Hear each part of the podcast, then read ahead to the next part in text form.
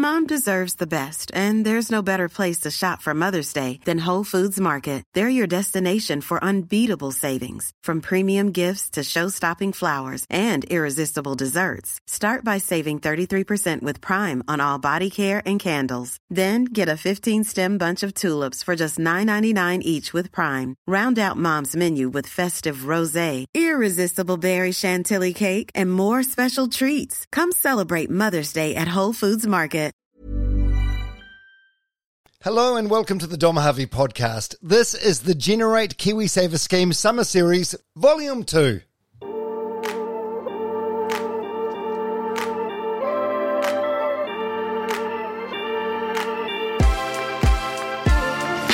Thanks for downloading and choosing to listen to this very special Best of compilation. And a special welcome to any brand new listeners. Coming up on this episode, excerpts from a heap of different guests who appeared on the podcast in 2023. So ahead of you is not just one guest, but about 15 absolute legends. The hope is that if some of the snippets ahead of you pique your interest, you'll make a note and go back and listen to the full episode sometime if you're yet to do so. And to make things extra convenient, in the podcast description, I have the names and the order of all the guests in this episode and the time their portion starts. So you can listen to them from start to finish or just listen to whoever you choose. Up to you. Just prior to cracking into it, special thanks to the sponsor of the summer series, the Generate KiwiSaver scheme. One of your resolutions for 2024 should be to take a more active interest in your KiwiSaver.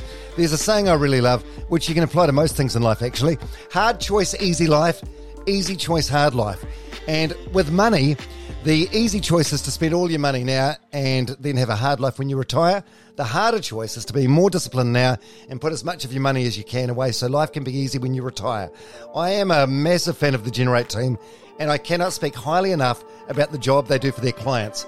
Generate is an award winning KiwiSaver provider with a track record of chart topping long term performance. If you want to make sure you're making the most of your KiwiSaver account, talk to an advisor.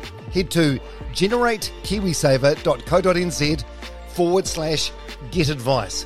A copy of their product disclosure statement can be found there too. The issuer of the scheme is Generate Investment Management Limited, and of course, past performance does not guarantee future returns. Okay, let's get into it. The Generate KiwiSaver Scheme Summer Series. This is Jono Ridler. He's an endurance swimmer. We caught up just a few days after he finished his epic 99 kilometre swim from Great Barrier Island to Auckland, non stop. It's an incredible feat of endurance. Have a listen. I can't believe you're um, here sitting in front of me. We're recording this on a Sunday afternoon, maybe 90 hours or thereabouts since you got out of the water. There or So it's- thereabouts. It is. It is that fresh. So I just greeted you at the door.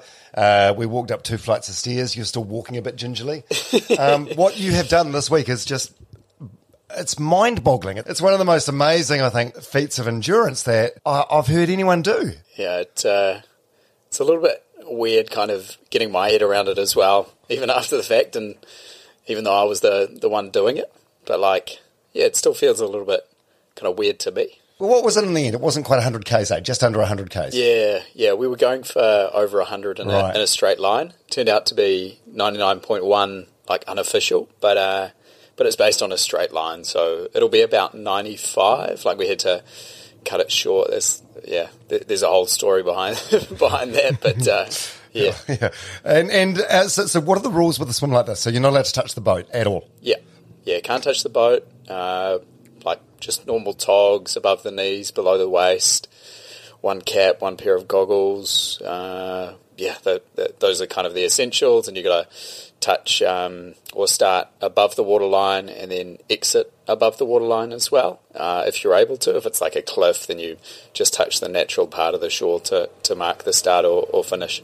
Jeez, there's a lot of rules. Yeah, yeah, yeah. I first heard about what you were doing for Live Ocean when I saw a billboard outside my house, and I I saw it and I thought, oh, that's impressive, but I didn't really think too much about it because I I suppose I thought you'd be swimming for a couple of hours and then going on a boat, you know, having a nap, freshening up, whatever, then carrying on. I, and when you when you get down to the nitty gritty of it, and you realise, you know, you're in the water. Once you start, that's it until you finish, and there's it's just you. There's a support boat there, um, but it may as well not be because it's you know independent from you. It's fucking crazy. Yeah, I mean It's it's crazy. It's non-stop, continuous. you can you know you can have feeding breaks, and I was having a feeding break every forty minutes or so, but you're just treating water during that time. So yeah, staying awake, staying moving for what eventuated to be about 33 and a half hours. Yes, there's so much you're dealing with here. There's the you know, the sleep deprivation, there's the physical exertion, the mental stuff. It's a lot. I, I, th- I think we'll start right back at the beginning. So the early years. Were you always a swimmer? Not really, no. No, no. I did. A you didn't do like competitive swimming growing up, or as a kid, or anything. No, no, no, no. The, clo- the closest I came to competitive swimming was like uh, school swimming sp- uh, sports, and uh, yeah, I, I, think I did like maybe four or five years of learning to swim. Right. Uh, didn't enjoy it you know, definitely wasn't my jam. it's, it's very boring, isn't it? Yeah, I, th- I, think especially when you're a kid, you know, you're like mm. just trying to hold, hold your attention. Yeah. You want to do something that's a bit more interesting. So I was playing other sports like team sports, ball sports. Still love the water. Like we spent a lot of time around the water growing up and, you know, love spending time in the ocean and around the ocean. But it wasn't until um, my early 20s that I actually got into open water swimming and how old are you now? You're like 33? 33, 33. Yeah, yeah. So early early 20s. Okay, so that's quite a late start. Yeah, yeah, yeah. Yeah, yeah, yeah. yeah. So what made you get into it?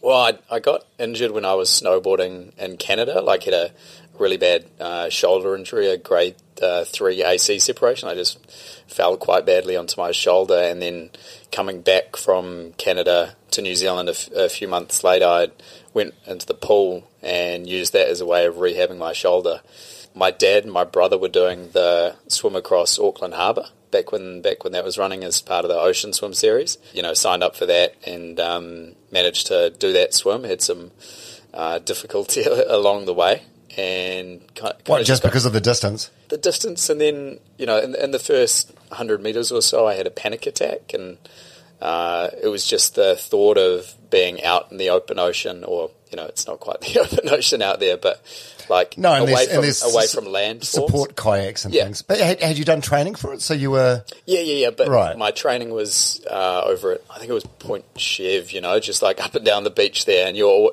you can stand up whenever you want to. So it's yeah. like, yeah, it's very different. And then, anyway, push, push through that. Uh, and got to the end. It wasn't like a fast time or anything like that. I think it was like an hour 10 or something for 2.8K.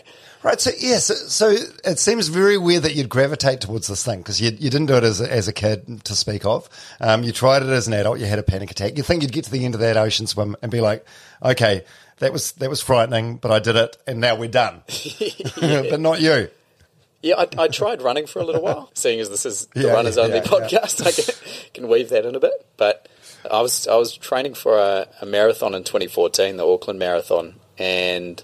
Uh, I was so close. Like I just done my final big training run, which was 32 k's, uh, and then off the back of that, I got a really bad case of patellofemoral pain syndrome. On knee. the knee. Yeah, just bad inflammation. That took like months and months and months to recover from. So I said, "Bugger this! I'm not going to do running anymore," and started getting more into the swimming. So I think there was always like a bit of an endurance leaning uh, and that manifested in swimming. And yeah, it, like really just got hooked on it. You know, like the I did a marathon swim in 2016, and then on the back of that, what's a marathon swim? Uh, 10k. Okay, 10k is, Shit, is a marathon a distance. Even that's like I mean, you know, we're, we're going to get to the 100k swim, which is like 10 times a marathon swim distance, but swimming 10Ks, that's a fucking long way on its own. it's yeah. an insane distance. I guess, yeah. Probably like at, at, the time it felt pretty insane to me. But yeah, now, now obviously it feels a bit more natural. Jono Ridler on the Generate Summer Series. Next up, Leigh Hart on how he reinvented the salt and vinegar chip with his brand Snackachangi. I don't know. Me and my uh, video guy Dougie, we were talking about Marc Ellis before you arrived, and uh, you know, making all his money from orange juice. And it's like, yeah. how how did someone see a gap in that market? To me, it's the same with like salt and vinegar chips. It was a clustered market. There's there's cop, copper kettles and yeah. bluebird or whatever, but you sort of reinvented the chip wheel. But I think it's a comedy of errors, and it's that. What do you call that sort of navigation? Um, it's like best get. You know, you're following stars, but you're probably going that way, that way, that way. You know, it's um, not like a direct route. Yeah, there's a, there's some sort of term for it. It might come back to me, but um, I didn't sort of suddenly thought think. Oh, I was thinking what would be good with, with the beer, a good accompaniment for the beer. And be honest, I was slightly bored again because I was waiting. I was in between seasons. I wanted to get the beer into cans for the brewery. And the brewery I was working with, McCashins, they were trying the hardest to get a canning line, but they didn't have one yet. And I said, well, can't we use someone else's, whatever. So I was a little bit frustrated because it's hard to keep marketing the same thing, saying, oh, beer's still here, drink it. You know, I wanted to tell the story that we're in cans now, whatever. So in the meantime, I thought, okay, well, how can I keep the story going with something else? So I, I could have been, I, I was thinking about doing nuts or, you know, chips, something to do with beer long story short, I think I contacted Griffin's and said, um, I'm keen to do some chips, um, the wacky jangy sort of kind of thing. And they got me in for a meeting, and this is where it gets weird. Because they, they would expect me to be the wacky kind of guy, you know, like come up. So they were thinking, oh, okay, what are you thinking? They're going to be like beer flavored chips, are they? Beer and chive and cheese or something. And I was going, well, that sounds, sounds sounds disgusting. You know, well, you know, so that's the common sense. Yeah. Like just because you're it's a so-called wacky, crazy guy. That's that sounds like that terrible. How would that sell? So I said, "What are your top four flavors?" And they said, "Well, salted, salt vinegar, and barbecue or something." I said, "Well, that probably makes sense to do those, wouldn't it?" They said, "Well, we've already got those." I said, "Yeah, I know, but we'll do it different and with a different spin on it." They said, "Oh, okay, that sounds good." Um, and then they said, "What sort of chip do you want to do?" And I suddenly realised I was pretty un- unprepared for this sort of meeting, and I hadn't really thought that much about it. So I was going, "Oh yeah, well, you know."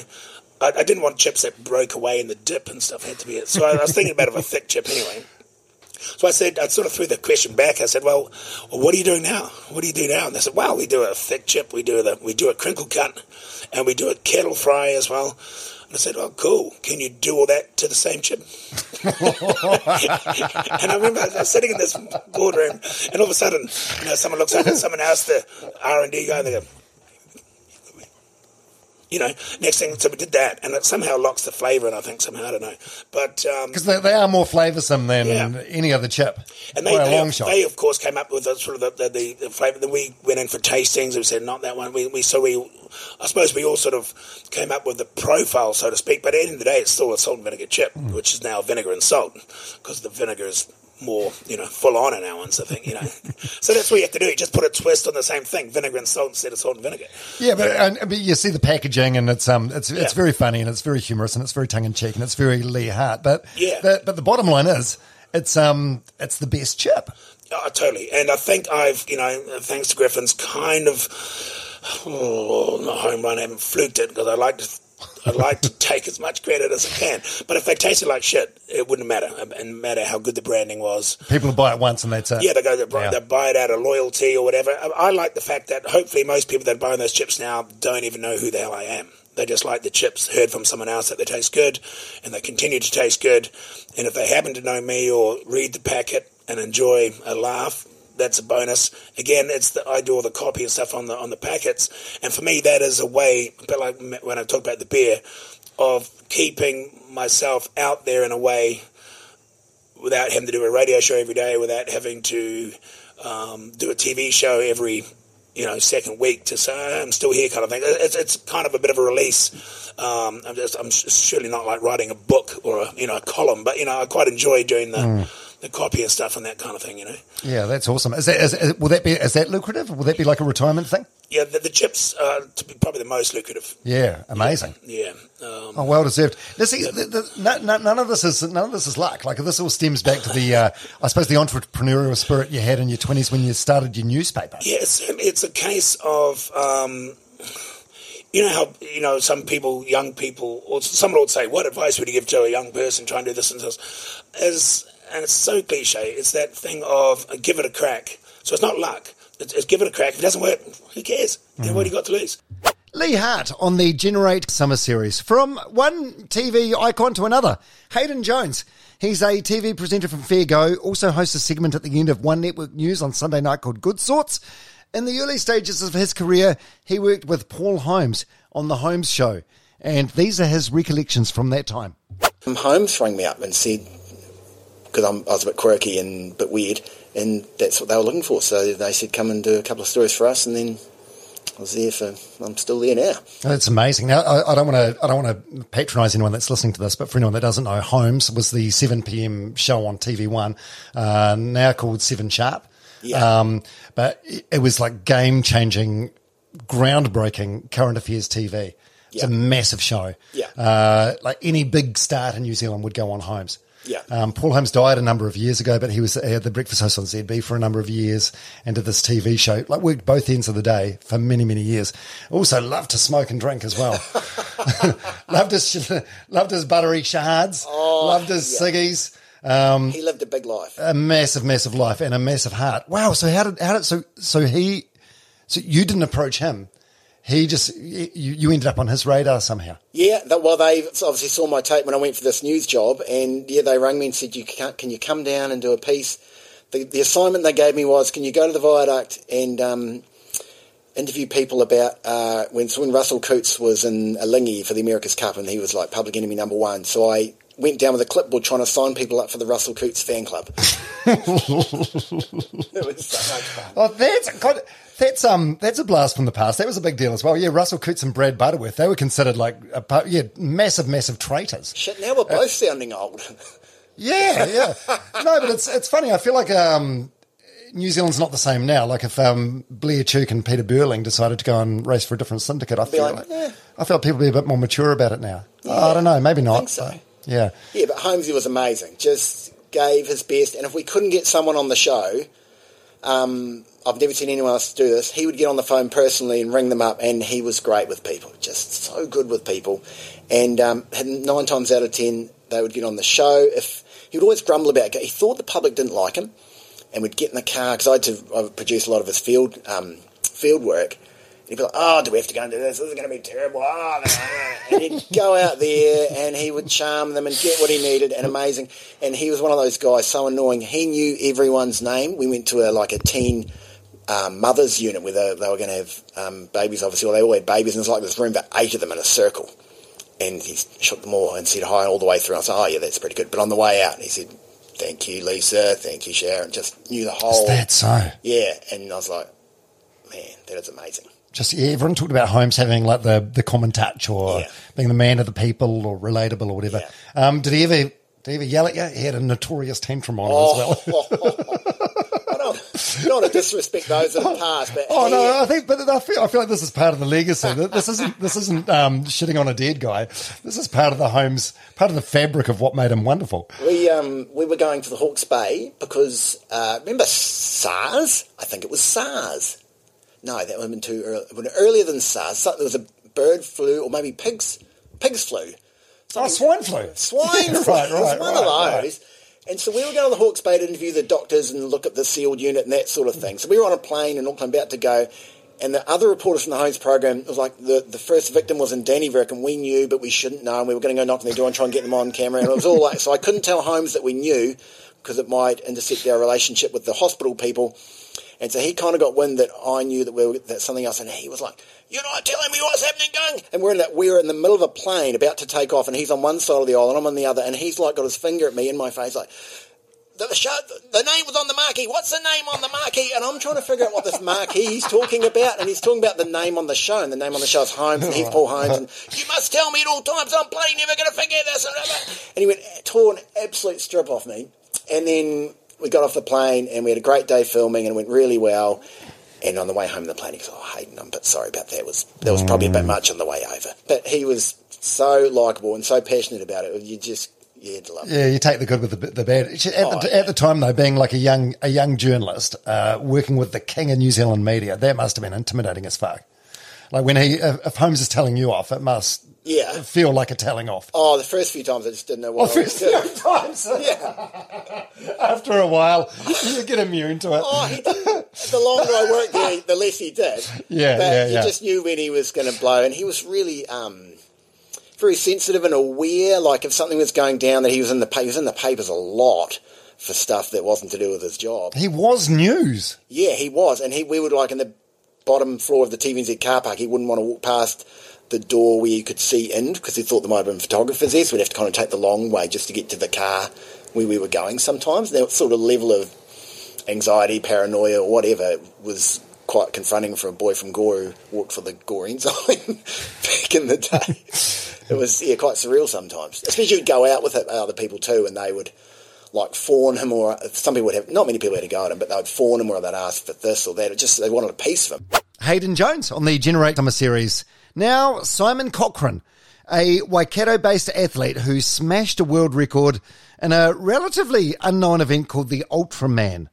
This snippet explains exactly what Ultraman is and is an intro to the incredible Simon Cochrane.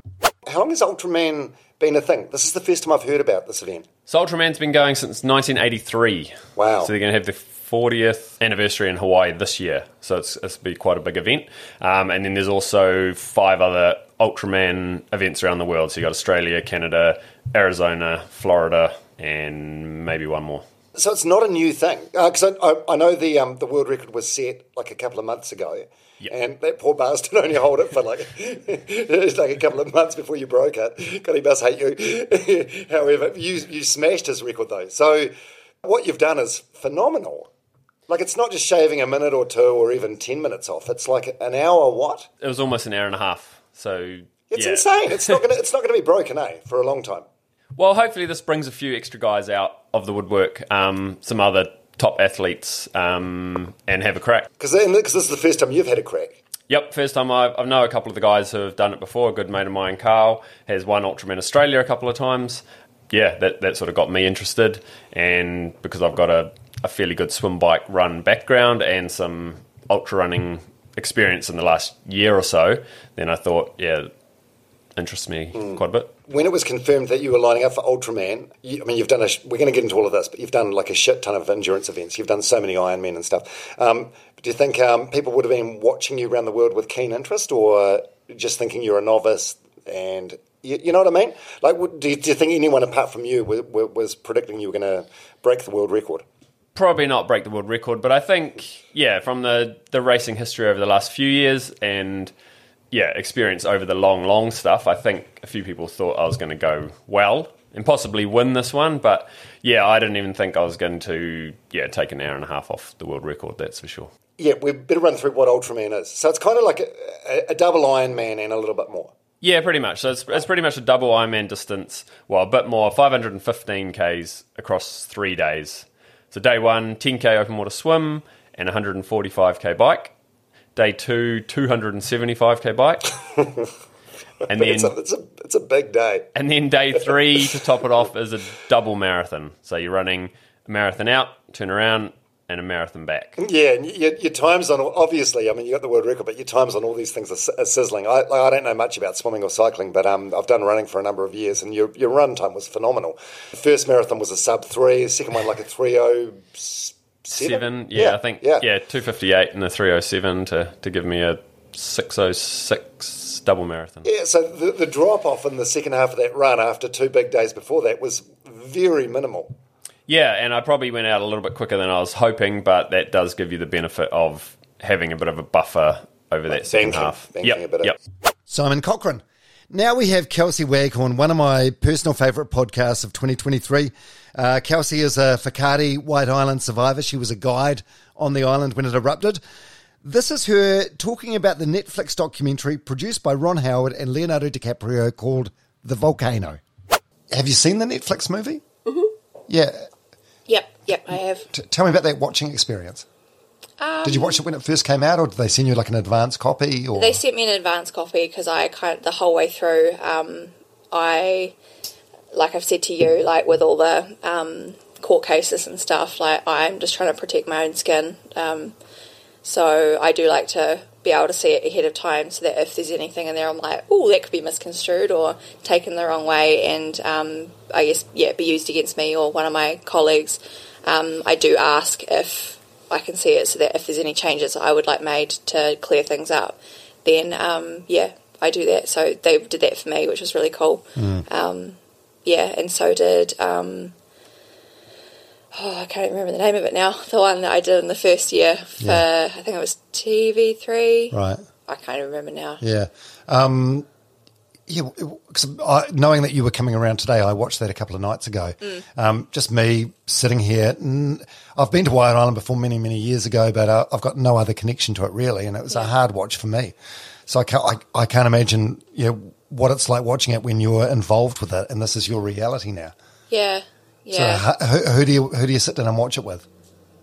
I'm really naughty and I do it on my own. Oh god. I'm one of those people where I'm like, if I'm going to be triggered, if I'm going to cry, I'm going to do it in the privacy of my own room where no one can watch me. So I, Shit, you're a tough cookie, aren't you?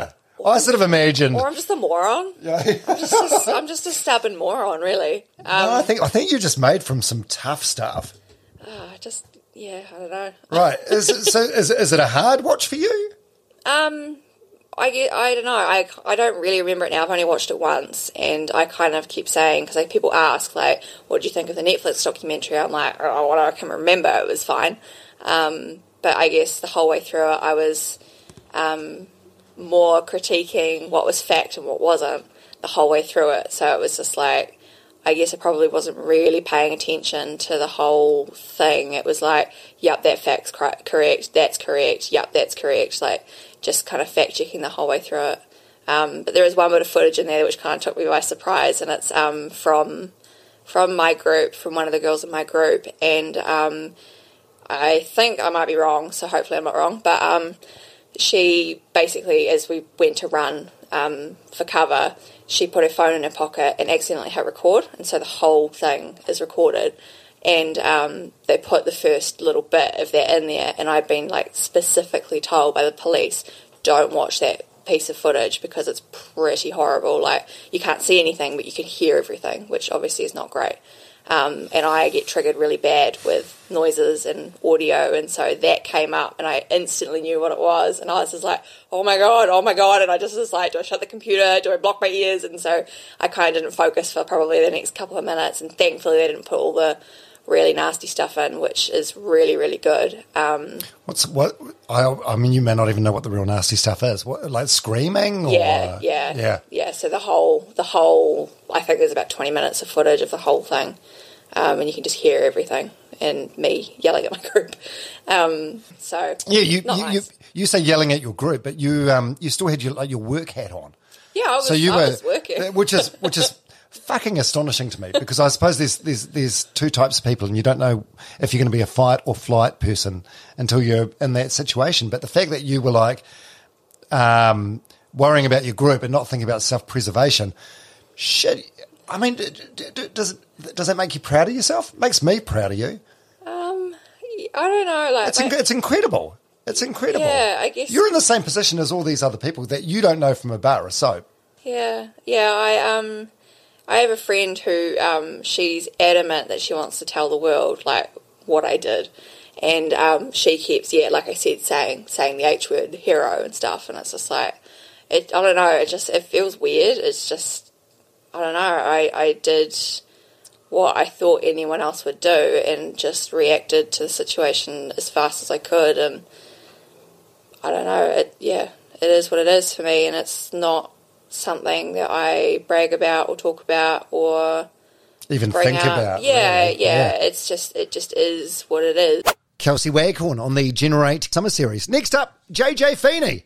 Very strange episode, this one. Felt a bit like a therapy session for me personally. Uh, for those of you who may not know, uh, JJ is my ex, worked together as breakfast radio co host for a number of years. Here's a snippet from that episode, which was the most listened to episode of the year in 2023. It's hard to know how much we focus on the dynamic of our relationship, which there's a lot of curiosity about, and how much we just focus on the JJ story. Well, when So maybe- people ask you to have me on your podcast, why? Do they say why? They never specify. oh, cool. I suppose they just like hearing us together. we did, we did. work- That's, geez, I was thinking about this overnight. Um, I woke up and I was just thinking about how how we structure this podcast and, and how how I do it, and it just filled me up with guilt and shame. Uh, Just there's so so much stuff that I feel bad about. like we, we worked together for so many years, and um, I I took it so seriously, and uh, and you were you I look back now and you're the the best person I've worked with and the easiest person to work with, and I was so hard to work with. I took it so seriously. Are you crying? Maybe getting a little bit. Am I getting teary? You hardly ever cried. It took like 11 Yeah, years yeah, yeah, before. Mm. you even cried in a relationship and you're emotional now. Look, you're not, you're not that, well, you, no, I, I I I just wanted to be successful so badly. I think I prioritized work at the expense of everything else. you did. You did, but That was your chance to say no, no. No, but I get it because I know how much how important work is and how how how important radio is and was, you know, to you because was radio's not like you know, it's not like a normal job. It's like you live it. It does consume you, and you know you live your life on the radio and all that stuff. I so I understand that, but you the thing about you is you want to win. You're passionate, and you're very good at what you do, and you want to win, but you want to win so badly that sometimes you weren't willing to uh, make let let people make mistakes to get there. Oh, I was a control freak. So yeah, you Yeah. were a little bit hard on other people, which I found. not me, because I would just tell you to fuck off. oh, Dougie, can we get some tissues in here, please? Uh, no, no, that's all right. No, Uh, what? you're upset. I don't like seeing you No, upset. no. No, Dom. No, we're all right. But it's totally fine. Like I enjoyed working with you because I felt I, I felt relaxed around you. I could be honest with you, and you can't be honest with everybody that you work with. Yeah. The only other co-host I've had where I can be that honest is Flinny, who I have now, and we're pretty honest with each other. Um, I mean, obviously not one hundred percent, but um, with you, oh, Hang on.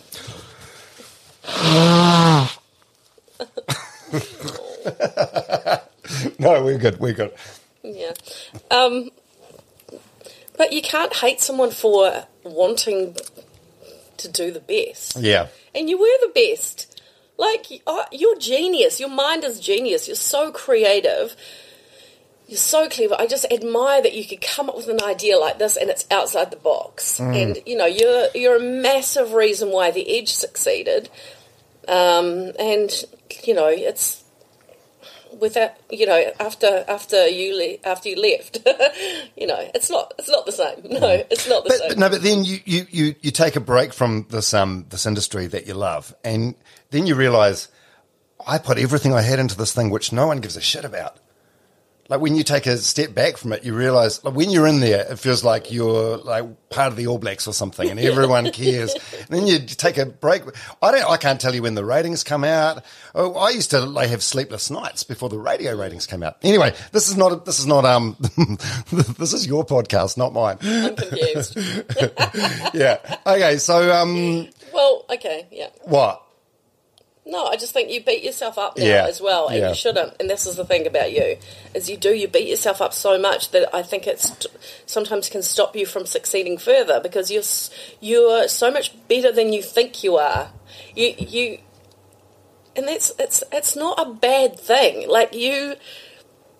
You are so passionate and want to want to do so well, and you do do well. But I feel like sometimes you just need to relax a little bit and let let things take a natural course and trust other people and trust what other people say and you know. Yeah, yeah, yeah. I mean look at you you're doing fine. You're doing Yeah. absolutely fine. You're one of the top bloody broadcasters in New Zealand without a doubt. And I'm not just because I'm married to you people will go oh you're just saying that because you're you know you're biased. But I mean the reason why I was attracted to you in the first place as well was because you were very uh, successful way back then in the 90s and I love that about you. I love that that you are um, so determined, passionate, ambitious, uh, successful. I love that. That was that's the sort of thing that I'm attracted to, and you know that, that's always been you. That is you. JJ on the Generate Summer Series. Next up, Sarah Gearhart, an American sports writer who wrote an incredible book this year. Well, I thought it was incredible, called We Share the Sun. It was all about her time at a Kenyan camp where the world's greatest runners live and train. Here is Sarah talking about her relationship with the greatest marathon runner ever. This is undisputed, Eliud Kipchoge. How many live at this camp? How many athletes Um, are there? a little over 30. Right. Yeah. So Eliud's just like one of the one of the gang, One of the guys, right? yeah. No special treatment, no nothing. No. And I really appreciated seeing that because Yeah, for you sure. would, one would think that he would be, you know, put up on some pedestal, but he's treated equally. He treats everyone equally, and it was really nice to see that. Um, and he's super reflective of his character. You know, like you can be a really successful athlete or person and still be humble, and I think that's a really important lesson for people to to learn and take away from the book. And also, just if you have the opportunity to ever meet him, learn that too. Yeah, even though this book is about um, his coach first and foremost. Um, how, how well do you know Eliud? Like, if you if you passed him in the lobby of the hotel, would he be like, "Hey, Sarah"? Yes. Yes.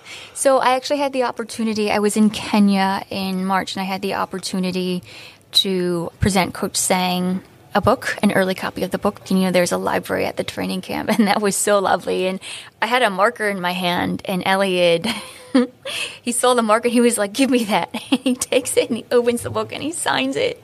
Yeah, I didn't even ask him; he just signed it. And it was, yeah, Is, that, is that what you wanted? You wanted him to sign it? I mean, I suppose I would have asked him, but like I, I didn't. I mean, I was happy that he was excited. That's awesome. yeah. So how does the training work? So they, they, they leave their family and they go there for the week. It's like work, right? It's like business Yeah. time. So they leave their family. is it Monday to Friday, Monday to Saturday? When do they see their Monday families? through Saturday. Yeah. So Sunday is reserved for families, and a lot of them go to church. Right. It's like that, yeah. But um, so then, is, that, is that just so there's no distractions, so Yes. they can just concentrate on the running? yes, and I get it. I get it. So what does a day look like for the athletes when they're training? So they get up before um, 6 a.m. Um, there is a bell in, I think it's the men's dormitory that gets rung and that wakes up everybody. And so it really depends. Like I mostly watched um, Tuesdays and Thursdays. Um, that Tuesday is a track session and Thursday um, is usually a long run. Um, so I can only speak to those experiences. yeah. But um, yeah, so Thursdays, I know that they would leave around like 6 a.m., so I would be there um, by 6 a.m., and we would just follow the um, support van that um, Coach Sang and his support team um, ride in, and they hand out fluid bottles, or I, I think every 5K. I, I don't know um, what your um, training routine's like, but for me, when I do my long runs, if there's a water fountain, I'll stop and have a drink. Uh, if there's a nice sunrise, I might whip my phone out, take a couple of photos for Instagram later on. Um, at bathroom breaks, whatever. You know, a, a, a run can be maybe 20 or 30 minutes longer than what it needs to be. It's certainly not like that. You know, it's it's still really calculated. Um, I do run with water, but you have to also consider how fast they're running, and they definitely need Need the hydration. if you're running um, sub five minute miles, we go by minute miles, but you go by Kilometre, yeah, so that's, that's probably like just over threes. it's extremely Three fast. Yeah, three minute K. It's extremely Yeah. fast. So yeah, you need to you need to hydrate. You know, I, suppose the point I was making is like that they're, they're not fucking around. Excuse my French. It's No. like um, yeah, it's, and do they have do they have like watches on? Are they're watching their wrist? I'm I'm a slave to my wrist. Yeah, yeah, I, def- I definitely saw athletes with watches on, but they aren't messing around. They are quite serious. You know, at the end of the day, it is their profession, and it is like like you would go to an office and you would sit down at your desk and do your work. It's like that, but they're running. Um, and the thing that really stood out to me when they train is that they don't, they're not like running along in conversation. How's your day been? Or they're not like catching up or gossiping. It's not like that at all. It's not like conversational. Um, they're silent. They're silent and they're focused. And even after they finished um, a training session, it was more like, good job, fist bumps, not like what I often see in the US or Europe where people are like, rah rah, like, you go, girl. like that. Not- you know what I'm saying? Yeah, yeah, I do. people can be really enthusiastic and you can do it. Yeah, Yeah, it wasn't like nice. that at all. It was more like, good job, fist bump. Let's go have some chai. So that's first thing in the morning. So they eat before they run? No, they run fasted. Yeah. Hmm. It's just, um, I think it's quite normal from what I understand based on conversations with local runners in Iten as well. It's just kind of normal. Maybe they have like a little bit of bread, but um, it's normal. Yeah. So y- yesterday morning, uh, the morning of the Boston Marathon, what would Eliud have eaten before the run Oh, well, I'm. I, on race day? Was it the same? Or? Yeah, I can't really speak to that because I haven't asked him about his pre-race breakfast, but I can speak to, um, you know, just having interviewed Emmanuel Mutai, um, who was at one point like the fourth fastest runner. He, I think he told me that he just would have some bread. I Okay. personally can't run a marathon on just like a piece of bread, but that's just me.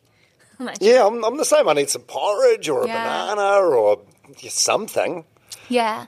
I think it also like speaks to the theme of like how simple things things can be. Like I think um, particularly in the US and Europe runners can they can overcomplicate the whole like idea of running, like needing like certain fabric in their kit or like the latest watch and like X, Y, and Z supplements. Um, but do you really need all that? Sarah Gearhart. Next on the podcast, New Zealand sailing royalty, Dean Barker. Uh, this was an amazing chat. We talked a lot about his bowel cancer diagnosis and how he got through that. But in this particular snippet, he reflects on the 2013 America's Cup, which Team New Zealand lost after being up by eight races to one, putting them on match point. Okay, well, let's go straight there. So 2013, so this, this is 10 years ago now, and I can still, 10 years on, I can still see uh, you almost like wince when you sort of like bring it up. You sort of bristle a little bit. So this was, um, yeah, San Francisco, you guys against Oracle and one of the, the biggest comebacks in sporting history. So Team New Zealand was uh, We're eight, uh, eight one up. eight one, and you needed to you needed one more race to win. Yeah. But then what did they do? They bought in some parts from overseas, or they bought in uh, Sir Ben Ainslie? No, what? what, what? No, it was so you know people people sort of um, you know it, it sounds like a bit of a, a cop out, but so when when we started started the uh, the regatta, they they were still at sixes and sevens. They'd been pulled up for uh, for cheating. They'd um, they'd been tampering with you know their, their smaller boats. They'd been through some like a court court sort of well not a court an arbitration hearing which. Um, you know, found them at fault. You know, they got penalised. A couple of their sailors couldn't be on the boat. You know, so they they were really in a, a bit of disarray. So we'd turned up in San Fran.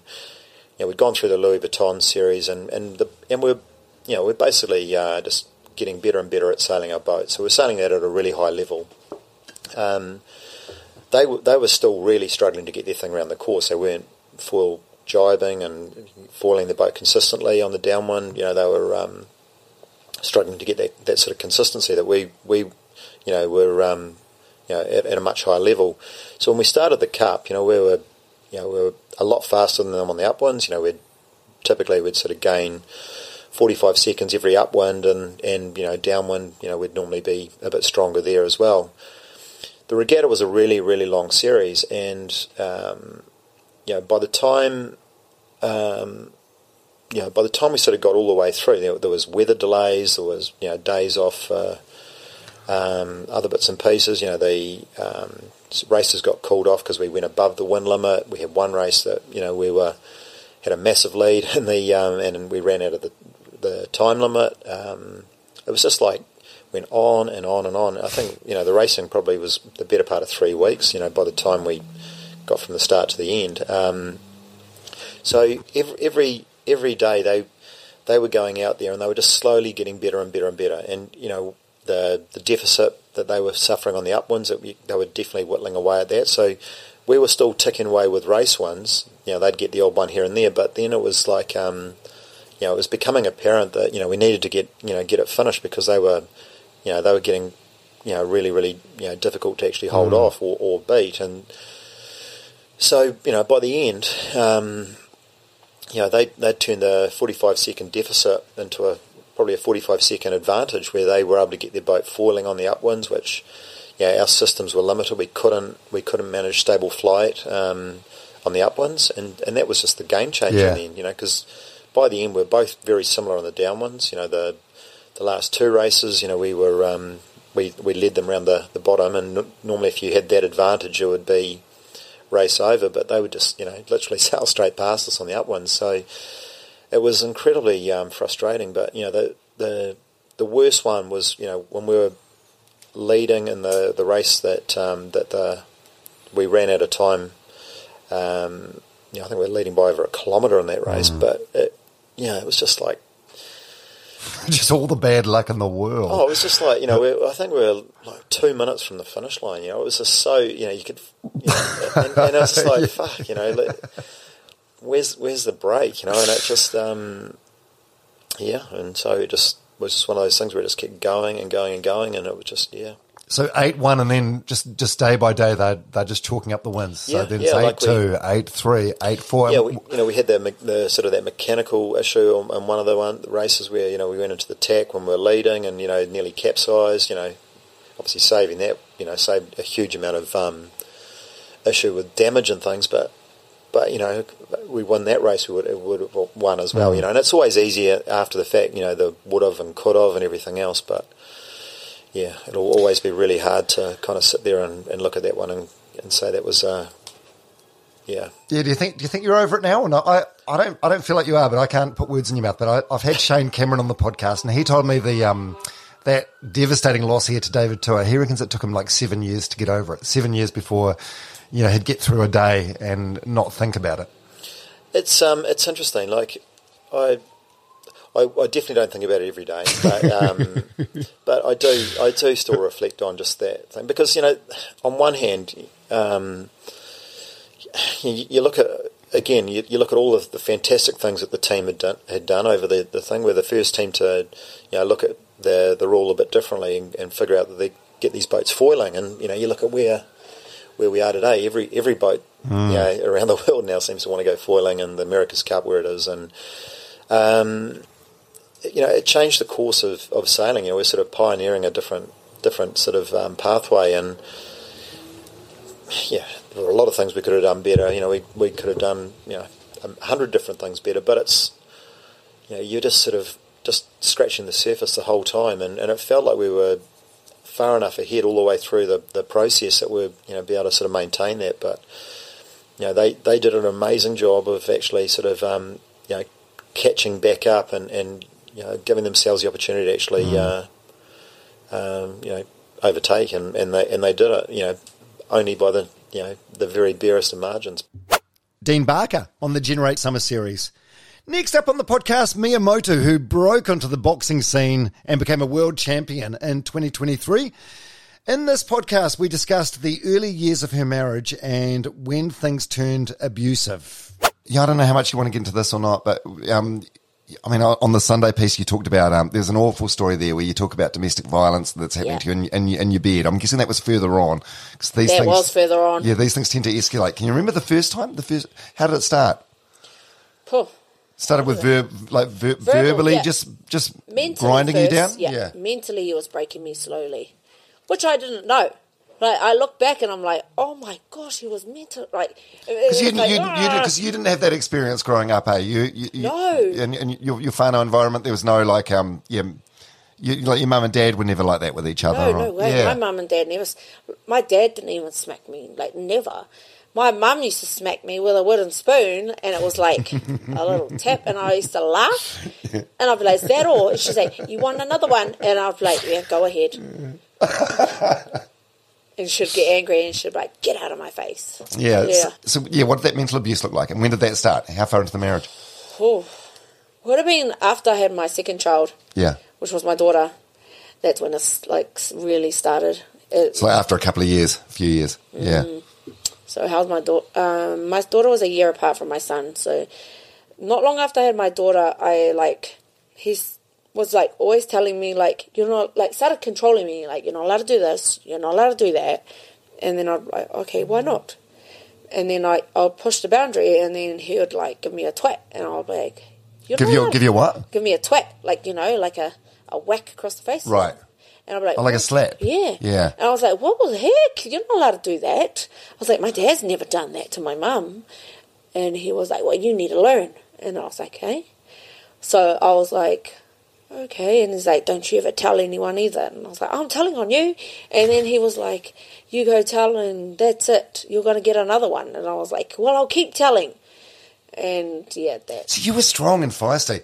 This is this is this is the um the heartbreaking thing for me about your story, Mea. Like you, you did all the right things. Like you you did everything that that every rational person would do in that situation. You know. Yeah.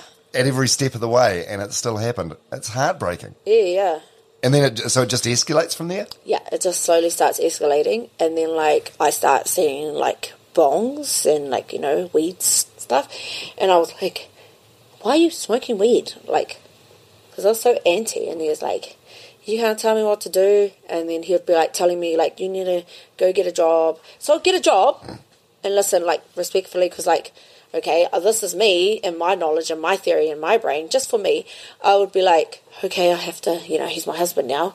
I've got to respect him. I've got to honour him. You know, stick to the rules of the, what the Bible says. So I never looked at the worldly rules. I always looked at the Bible rules. That's just how I viewed my life. And so I was like, okay, you know, and I didn't believe in divorce because that's so The wrong. Bible. Like, Yeah, yeah. So I believed like divorce was a sin. So I was like, no, I don't want to go to hell. you know. So I just try to look after and like honor what my husband said, and he'd be like, you have to go to work. I never controlled any money or anything. He controlled it all because I didn't know he would pay, and he'd be like, okay, you get this, and I'd be like, okay, cool. And I wasn't allowed to spend my own money, so he controlled everything. Even like to, told me to get my license, and you know he controlled my license, my passport, all that stuff. And I just, I was like, kind of like, is this normal? But I saw it normal in his family. You know, I started seeing How so? Like, it was is he from that sort of? Is that how he? Is, is that the sort of behaviour he saw growing up? Yeah, that's the behavior he's used to. So, like, I would see it in, like, it's in his mum and his dad and then, like, his family. So it was like, okay, is this, this is normal for this. Okay, I don't see this in my family. Hmm. And then, so I was like, okay, maybe my family's different. And then, so that was normal. And then I go to their town and it's exactly the same. And I was like, every female's getting treated like that. Mea Motu on the Generate Summer Series. Next up, Duncan Garner, New Zealand Broadcasting Royalty. In this portion of our podcast, uh, he talks about the day that the radio station he was working for, Today FM, was taken off the air and the fallout afterwards. Today FM, that's the thing you've most recently sort of been in the headlines for, I guess. Mm. Uh, it was the talk station you were working at, part of MediaWorks, from 9am to midday. And then it was just um, sort of cut off the air. There was a voice break with you and the breakfast announcer, Tova O'Brien. She said, what did she say? They've, They fucked us. they've fucked us. Yeah, it was raw. Um, and you said it's betrayal. And then the station was taken off the air and music was playing a short time short time later. It's probably still on YouTube. Like you can, that stuff lingers around forever. I think it might be part of history. Yeah. Now. So yeah, yeah. Tell us, tell me about that day. So um, the, the funny thing is, the, the night before, I was I got a um, an email from, from a guy in um, Tauranga, a, a, father, a listener, a caller to a to, to a show. He his son was almost abducted that, that afternoon from school from a school bus. He rang the cops, and then he emailed me. He said, "You're the second guy I've thought about. Uh, this is fucking shocking in this country. What do you think, Duncan?" And I, middle of the night, I emailed him back. You got to come on with me this morning. Let's talk about it. So I was really excited for this day, you know, and I, and I, I even arrived at work a little bit early because, um, which is unlike me. And I had I, I had this guy Nick, the father, lined up ready to go. And I, arrived at the office. I saw Dallas Gurney across the um, the, the the desk, and I gave him a little fist bump, like you know, I'm I'm early, you prick, you know, because they give Dallas Gurney, the boss yeah, of, the boss uh, of Today FM. um, Okay. Today FM. So I gave him a little fist bump, and he sort of raised his eyebrows at me. I thought, oh, yeah, hey, is, is he going to share my passion for this story and this outrage of some bastard trying to abduct an 11 year old, you know? And so and then I went into his office and he's, um, oh, I think something's going down. I'm not sure what it is, he said. So there was something happening, but he wasn't quite sure. He knew there was a meeting at lunchtime. Just, get ready for it. You know, there's something to do with the station. Hopefully, we'll be okay. And I thought, what's he, what was he telling me? You know, I was a bit confused. So I went in with Tova at 10 to 9, and I looked at her and she looked at me, and then I got a text message from the interim chief executive of MediaWorks saying, I want to see you in my office if I can after your show today at midday. And suddenly the Lego was being built. You could see the picture. Right, yeah. Shit's going, shit's going down, you know? Um, and we flew threw out the debate topic, whatever it was, and we said something's up. We went public on it, and then at nine o'clock I took over and did my show. I was trying to do the right thing professionally, and people people understood. They started ringing in, "Hey man, I hope you guys don't go." And then Tova crashed through the studio back and said, "We're fucked." And everyone just came in, they were crying. So that was all over. They brought up the music. One guy actually rang me. The last call I got, he'd rang me the day earlier, abusing me for for being me, and then he rang back and said, "Oh my god, you're going." And so he was he seemed he seemed quite genuinely um, upset about it. We came off air. People are just. It's almost like you know we'd had like, like a and taking nothing away from Christchurch earthquake, but there'd been an earthquake in our lives, you know, Yeah. a really big shake, and we Well, it's, it's, it's, yeah, it's unsettling. we got taken to a meeting, and we got told there's two hours consult. You know, we're going to consult you for two hours and come back. Come back, it's all over. And we went down, had a couple of beers downstairs, and left the building. We have, and most of them haven't been back since. Yeah. And then, so, so the weekend after that, what's that like? You, you wrote a column that weekend, didn't you? So I'm in. Um, I'm at home um, with Buster. He's your, And your so son, how old's he? He's, 13? he's 12, He's 12. Yeah. He thinks he's f- f- 15. anyway, so, and, uh, in fact, I mean, I'll take you back a bit.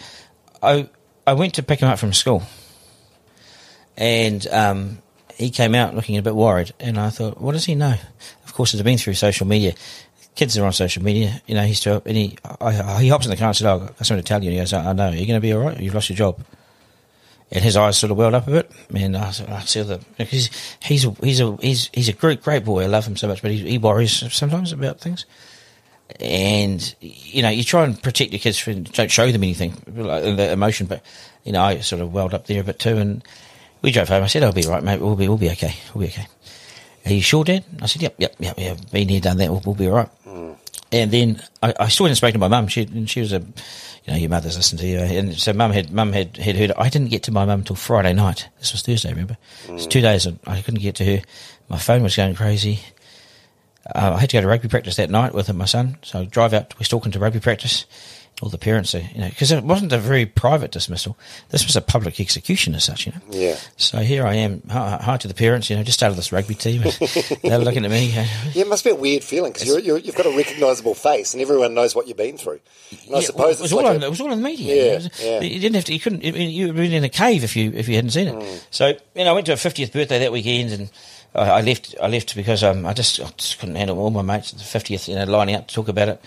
Um, there's so much support, you know, because once you become a bit of a martyr like that as a as a as a as a station, there's so much more support for it. You know, oh, finally someone loves us. You know, um, we, we, we needed you. but but so and, but I, I wrote that column on the afternoon on the Saturday afternoon. It took me five hours. I had tears in my eyes through the whole five hours, and um, uh, Buster kept going, what are you doing, Dan? I said, I'm just doing some work. He goes, you don't have a job. I said, I'm just working out this column. And anyway, so I put it out there. I put my, I put my email at the bottom of it, private email. And yeah, that's know, how I got hold of you. Yeah, that's right. And the next, hey, would you not get hold of me otherwise? I don't, wouldn't know how to. I'm up there. Well, it was.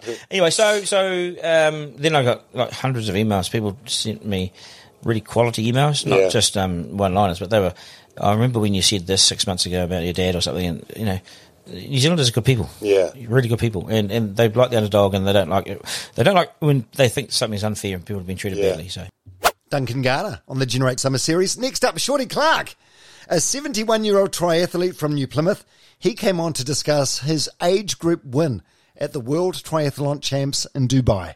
We've got you on the podcast because you, last year at the age of 71, a time in life where I think most people are like putting on the slippers and winding down, uh, you became a world champion. Yes, yeah, yeah, that was uh, against all odds. I um, turned the clock around and decided uh, once I got to about 50, we need to start counting my age back 49, 48, 47 instead of going 51, 52. So, um, like a good wine, I've uh, finally matured. Yeah, how good. So this was um this was the uh, the World Triathlon Champs. Yeah, the World Age Group Triathlon Champs held every year. The best of the world turn up. You've got to qualify through your own national federation so that um, it's a competitive field on the day and not just your weekend warriors rolling in. So she's uh, fairly rugged, but at this sort of age, you get used to seeing the similar competitors, uh, good mates from the States, uh, Poms, uh, Europeans, Frenchmen, and we're out there battering heads uh, quite regularly. So you're in the age you're in the group 70 to 75? Yeah, correct, mate. 70, Yeah. 74, because at 75 we click over and away we go again, hammer and tongs, Mm. and some of us will drop off the perch, but I intend to be on that perch for quite a while. How many like is it a, is it a competitive demographic or uh, or does it get smaller and smaller? It does get smaller as the years. And when I started uh, first representing New Zealand in '98 as a young 47-year-old, I think it was, there was roughly 80 in the field. Now we're down at my group. You're getting around the 40 mark. 40, Hmm. 45 is, is is a good field uh, at this age group, and it slowly gets lower naturally through attrition Yeah, and for sure. People parking up looking for the slippers. Yeah, when you get to like 85 to 85 to 89, surely like it's a podium finish just by turning up. yes, that's quite. Uh, that's a classic joke. It is. You just have Oh, to. it? You, you just have to. You don't really have to do a lot there, mate. You can Yeah. sort of. Yeah, it'll suit you, Dom, when you're 85. Oh, how good. I'm into it. I'm into it. Shorty Clarke. Next up on the podcast, Marcus Daniell, one of New Zealand's best tennis players and an Olympic medal winner. In the snippet, he talked about some of the household names he spotted at the Olympic Village. Let's talk about some of the um, professional success. Would the um, would you say the bronze at the last Olympic Games in Tokyo is the like the pinnacle of your career? Like without a doubt. Yeah. So that, that was the, the COVID Olympics. It was postponed a year. Yeah. So, oh, you, so you've been to two. You went to the Rio Games in 2016 and the Tokyo Games. So I, I suppose you can compare the two. So you had like a normal Olympics and a pandemic Olympics. Um, yeah, let's go, go to Rio first. So, how was the Olympic experience? You're a kid from Masterton at Rio for the fucking Olympic Games. It's it's such a cop out to say indescribable, but it's just like just like draw on the floor, eyes wide open, and it was Mike Venus's first Olympics as well, and we were just like. We had bikes in Rio. We're just like biking around the village, just like looking at everyone. You're a fucking tourist. Yeah, yeah, we absolutely were tourists. And I would say it wasn't a normal Olympics in Rio either, because there was the whole Zika virus scare then. So you know there was a bit of fear in the, in the air. Uh, the the Olympic Village was um, was put together sort of last minute. You know, had, you had buildings that were sort of malfunctioning. One guy, uh, Juan Martin Del Potro, um, he was playing like a quarter final against Djokovic or something, and his elevator broke down in his building, so he was like stuck in the ele- elevator for an hour and a half.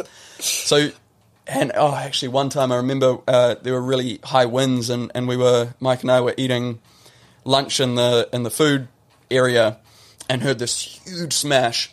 It's like I think it was one of the biggest tents in the world, and uh, and this big slab of plaster had fallen down from the roof like 30, 40 meters overhead, just in front of the door, like two meters away from a group that had just walked in because of the wind.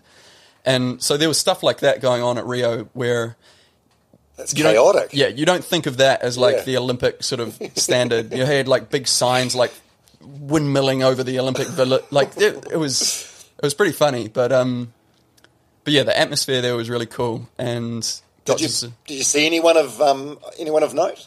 Like Usain Bolt, or uh, I mean, do you get photos with anyone? Or was it are you too cool to do that? I, no, it's, it wasn't too cool. I just felt sorry for them. Like Yeah, yeah. Yeah, saw Usain Bolt. Um, one thing that actually really surprised me in Rio was so there's like Usain Bolt, who's he's just the godfather of Olympics, right? He's Mm. like super famous. But then actually the the ones who had the most attention were the tennis players behind that. So uh, Andy Murray was in the Olympic Village, Djokovic was there.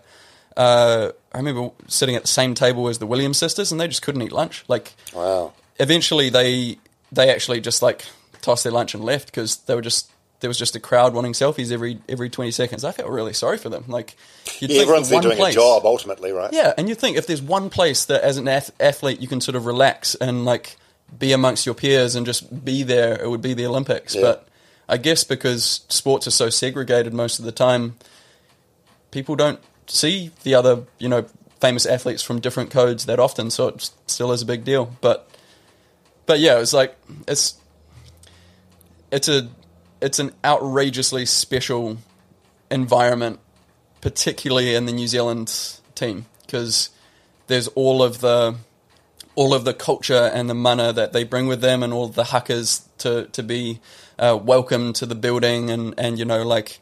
You, you select a, a greenstone medallion when you arrive, and it's all cut from one piece of rock. It's like we're all part of the same team, and that sort of stuff. Which on tour you you're most often playing for yourself. You have your country name next to you, but it's like it's pretty individual. So Yeah. to go from such an individual world into something that felt so team oriented that like it gives me goosebumps, man. Marcus Daniell on the Generate Summer Series. Next up, Mils Muliaina, one of the greatest All Blacks of all time. In this moment from our podcast conversation, he reflects on the incident early in his career, which could have ended everything for him really before it even started, where he got intoxicated and urinated at a bar. Like actually at, a, at the bar. At the bar, in the bar. Mils Muliaina. I'd forgotten all about this, and I think most people would have. So we we don't even have to go there if you want. But you, you got in some trouble early on. Like there was um, you got in a fight somewhere, and then like public urination. So this is before social media. Yep. I'm guessing there was like MySpace or Bebo. Yeah, yeah. Um, but no sort of camera phones. So how, how did that happen? Was it a big deal at the time? I'd, again, I'd forgotten all about it. Man, I man, it's it's crazy, eh? Because again, when I mentioned the fact that there's been some challenges along the way, but that's just you know, I look back at an incident and you know, while you know discharged without conviction, that's still party life from Invercargill where you sort of you know pitch in together and have you know, ten or twenty bucks each, and you go buy a keg and just get absolutely mothered was still kind of in me, even though I didn't have ten or twenty bucks. um, you know, I'd often just like try and scrounge off my mates. Yeah. Um, I'm, a, I'm, a little bit older than you, but yeah, the keg party thing. You, Oh, your mates man. chipping in every Friday and Big time. tapping They, the and they were, they were, I mean, if five years, man, I think it was hundred bucks or ninety Yeah, bucks or something. yeah. You get- a keg and you just sit there and just get absolutely trolleyed. I mean, that was It was the mentality, eh? it was Sit in the garage. It was, and um, uh, part of that was still in me. But now, I've got a whole heap of money.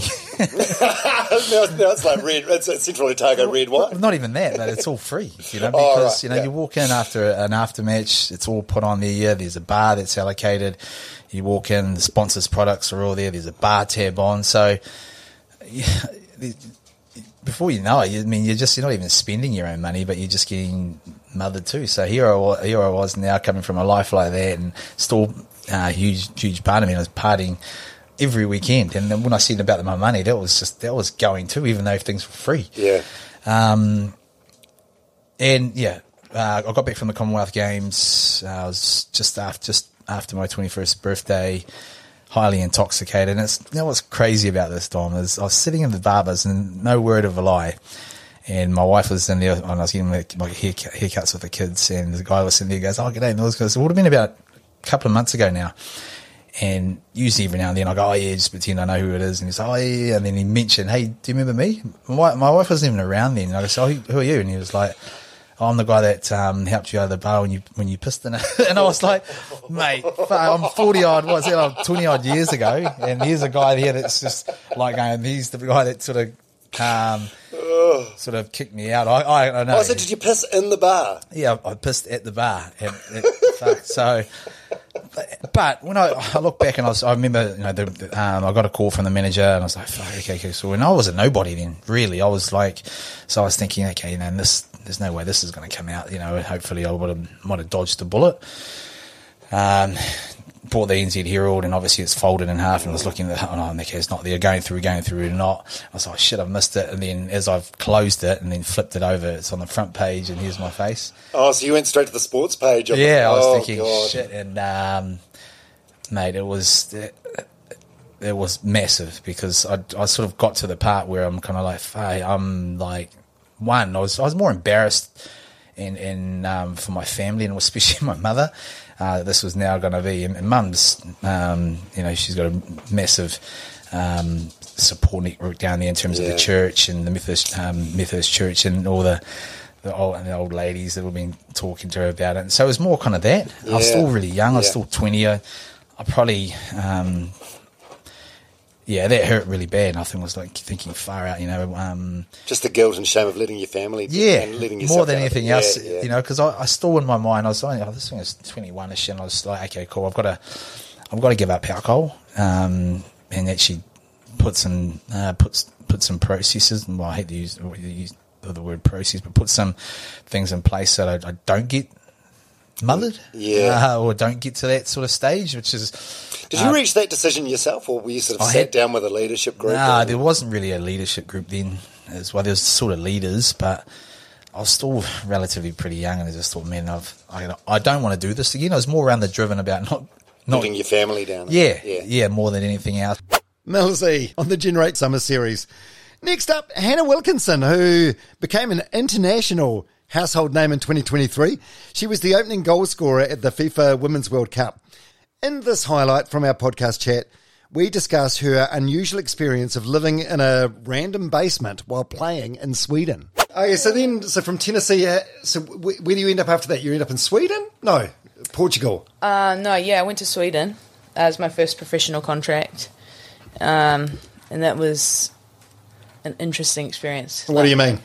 Well, we first of all we the internationals that go to this like clubs in Sweden. I mean, this is probably different now, and I hope it is because there's more and more investment in the women's game. But when I went in there, um, I ended up uh, living with a Canadian international, but we stayed in this. It was a a basement, but it was being rented out. It was a basement uh, apartment. It was rented out by one of the managers' um, work friends. so this is really, it's weird. actually so bizarre if you think about it. And uh, that was fine and good and whatever. Like it's just it was such a small town. Yeah. And uh, the management um, just kind of worked with with people that really supported the women's game. So it's actually quite cool what they did, and they had facility or places um, for players, internationals, to come and live, and it was just a really easy way to help us like have somewhere. Um, but the basement, it was a little bit uh, like my stuff got really moldy because it was just really damp. I mean, it's Sweden, you know.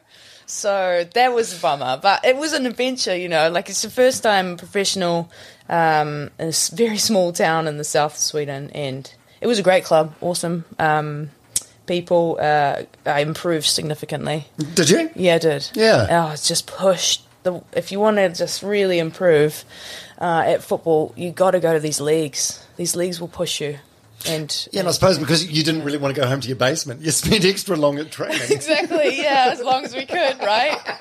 It wasn't that bad. Yeah, I will yeah. say, it really wasn't that bad. But it's just funny. You will hear a lot of funny stories like that from women's players, and I think from like I would argue like maybe a lot of women's athletes all over the world because uh, sport for women is not really set up in the way, or traditionally, it's not really set up in the way it is for men. You're not treated as well as the men. Is that yeah, kind exactly. Of, yeah, yeah, Most of the time, I think some Has it, has it got better? You must have seen like seismic improvements in, in Huge, your 15 massive. years. Yeah. I mean, I've gone from that to like I went and played in Portugal uh, at Sporting, where Ronaldo played, and Yeah. it's the academy, and we're like all as a collective, men's and women's training in the same sort of kind of facilities, and living like close to Lisbon, and like you're Mm. treated like a real professional. Along with Melbourne City, where I'm at now, it's the same thing. Mm. So yeah, it has. Did you did you have seen Ronaldo in real life? Did, No, I never saw him, but I did see Bruno. What's his name? Damn, plays for Manchester Mm. I don't know. Bruno, You're I asking the Ted Lasso Bruno. guy Oh, I here. know, right. All, all I know about I Ronaldo, you know Ronaldo is um, I would change sexuality for him. Would you? Oh, I don't know. He's yeah, he's good. I feel like he'd be yeah, maybe love himself a bit too much. I don't know. I think so, mate. What, what about the Olympics? You, did you meet? Do you fangirl over anyone at the Olympics? Do you see anyone of? Oh, the Olympics. Um, I saw in 2012 we met Neymar. You have to know who Neymar is. You'll go and Google him later, then, if you don't know. And um, another guy that you won't know, but that was the biggest. Who's the other guy that I won't know? Because of, Um, I don't know if people that are into football that listen to this. one this of the can. other Brazilians, because we were Brazil Pele. played. No, God no, far out. I'm not that old. Who else? Is the, yeah, no, I don't know. I'm running. No, Google Neymar though. He was. Okay. I mean, Hannah Wilkinson on the Generate the Summer Series. Next up, Maia Wilson, Silver Fern star who shared some of her memories of her father, who passed away early in her professional netball career. And your dad. So tell us about Joseph Wilson. Joseph Wilson. He, um, oh geez, what do I t- talk about my dad? He, I was daddy's little girl, and so pretty much whatever I wanted, I got. yeah, you Um, mentioned the lollies before. Yeah, I mentioned. So yeah, I talk about my. The, this is the difference between my brother and I. My dad would always he loved trade me and he loved going to like car fairs. so we would he would be like he'd want a mate to go. So he'd ask one of us like who's gonna who wants to come to car fair. We'd both say no, and then he'd bribe. He'd be like you can get hot chocolates and hot chips, and so I would always say yes. And my brother would never go, so I was the one who was easily bribed. Um, my dad, when my parents split, my dad did bas- like did all the basketball stuff with me.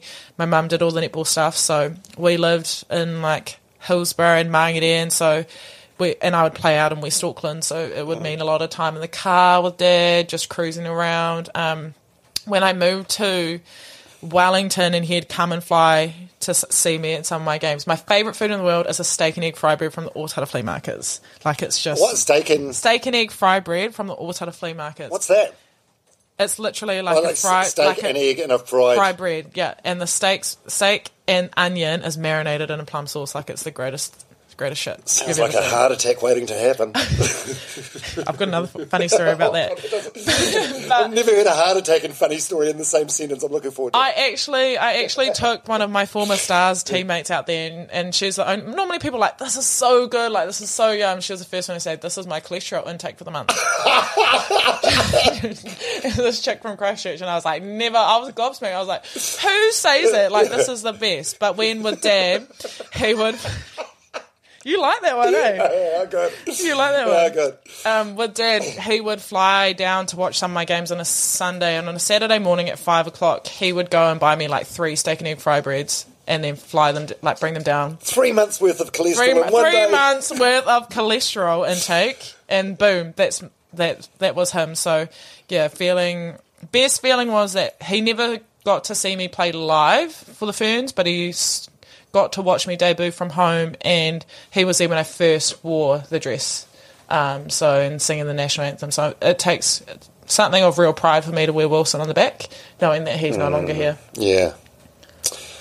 And how, how old were your parents? Um, oh, how old were you when your parents broke up? I was about 13. I was just about to start high school. It was like Yeah. January before I started high school. yeah. What are you, What are your recollections of that? What sort of impact did that have on you? It was interesting because I think I developed a better relationship with my dad once dad um, left home, and but at the same time, I got really good times with dad. So, like I said, he was buying me the hot chocolates, the hot chips, and the lollies, and so everything with dad was just amazing. Whereas mum and her whatever was happening, her telling me to tidy up my room, I was just not having a bar of it. So I'm Oh, so he was like the fun dad, and someone had to be the disciplinarian. Yeah, he was the fun dad.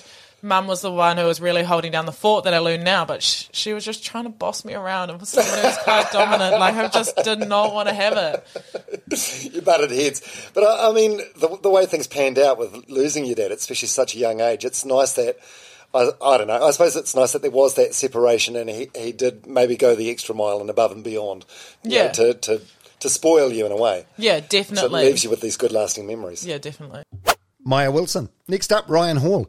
Caught up with this guy in Boston during the marathon week. Ryan is the fastest American runner of all time. He is still the only American to run a marathon in under two hours and five minutes, which is bonkers.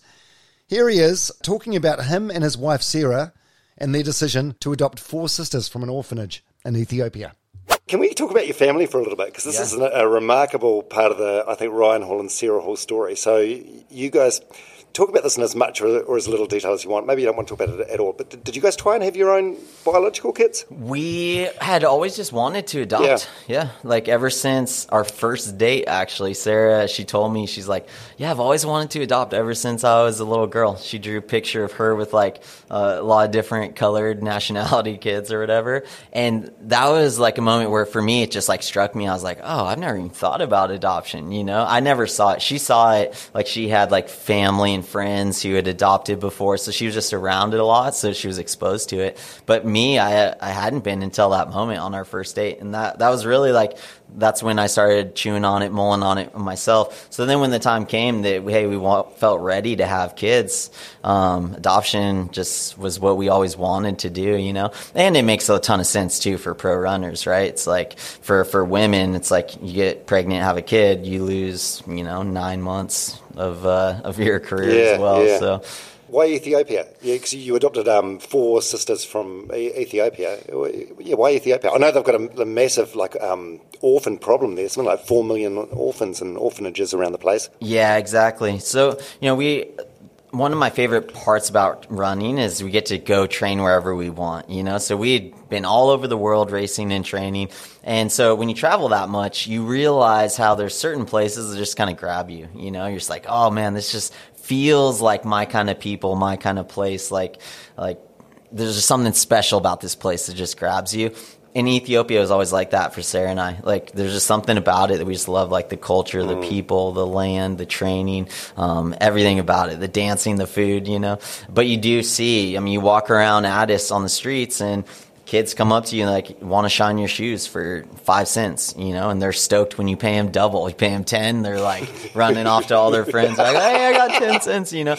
But it just breaks your heart. You're like, man, what's what's gonna happen to this kid? Like, how's you know how's he can get himself out of this situation? So you want to do something, right? And so you know we have our own foundation, the Hall Steps Foundation, and that's just because like it's like just everyone's just got to do a little bit of something and then we can take care of these problems that we have in the world. You know i really believe that. So for us it was like yeah seeing all these kids on the street like we can't we can't totally fix the problem ourselves but we can do we can take our step, you know. And so we decided we wanted to adopt from Ethiopia, and we were just going to adopt an infant kid. That was always, you know, our plan. That's what most people start with. Yeah, well, there's, I mean, there's been so many studies done about nurture versus nature and Uh-huh. how something like 80% of a brain development is done in the first thousand days or three Yeah. years. So I suppose people will think yeah, that'll be the, the, the easiest option. Just Yeah. get, get a get a get a kid that's not pre-programmed. Yeah, yeah, and, And was that your intention initially? Yeah, that Yeah. we wanted to just be a part. Yeah, and you want to experience it too as a parent. You, know, Yeah, you want to yeah. see what Stages. it's like to have that tiny little kid and hold them. You know, so I get it. You know, I don't like slight people for adopting infants or for wanting to have infants. You know, it's great. Um, but what we saw is visiting the orphanage, we were like number seventy six on a waiting list to adopt an infant, and that waiting list was barely moving at all. We would have waited. We would have never got an infant because they ended up closing down international adoption. Um, but when we were there, we are visiting these orphanages and we saw all these older kids just waiting for families. We're like, this doesn't make sense. We're Yeah. waiting for an infant. They're waiting for families. And after playing with the kids, interacting with the kids, like they're such great kids. We're like, man, we'd like adopt any one of these kids in a second. So we did that. We went home, we changed all of our paperwork up and um, jumped through a whole bunch of hoops. Like in adoption, they call it being paper pregnant because you got to just do so much paperwork. and so it was insane how hard it is to adopt. It's hard. They make it hard Yeah. on you, you know? Yeah. Um, but yeah, we you guys had to do four times the paperwork. Yep, yeah, we did. and but yes, we decided we wanted to adopt kids, and we became aware of uh, girls, these four sisters, and it was just them. Just- There's their whole family, just the sisters, and uh, What do, what do, do you know? What's what's the backstory? What happened to the parents? Yeah, we kind of let the kids tell the story if they want. So uh, I try not to get too much into that, but yeah, they, they had no other option though. Right. Like they weren't they weren't safe in their village where they were, no parents. So like it's heartbreaking. Yeah, yeah, they were in a really tough situation. So yeah, we decided that we were going to adopt uh, our kids. Well, actually, it wasn't that simple. We we wanted to give them choice in the matter because like usually kids are adopted and they don't have any choice. Like you know, these parents roll up and like, hey, you're coming with us. You know, Lucky you. yeah, yeah. And so we we went to the to the orphanage and we kind of just like pretended like we were there playing with all the kids or whatever, you know. And we were there playing with all the kids, so I guess we weren't pretending, but really like we knew like we were gonna ask these girls if they wanted to join our family, but we wanted them to just get to know us as normal people first, not potential parents, you know. So I'll never forget. Uh, after about a week just hanging out with all the kids in the orphanage, we brought in our girls and we asked through a translator, asked them if they wanted to join our family, and told you know, we had told them about ourselves and they knew about us and stuff. And I'll never forget their reaction. They all just like started screaming and crying, and they were like so excited. We were all in tears, you know. And but I think that was really important for them to feel like we were not only choosing them, but they were also choosing Yeah, us in the process. And that was That sounds uh, like an episode of X Factor when they get told they're going to boot camp or something. I know, right? so, um, so what were the age ranges at the time? So at the time, they were 5, 7, 11, and 15. So, yeah, and they, they were all. How, how long? Had, how long had they been there?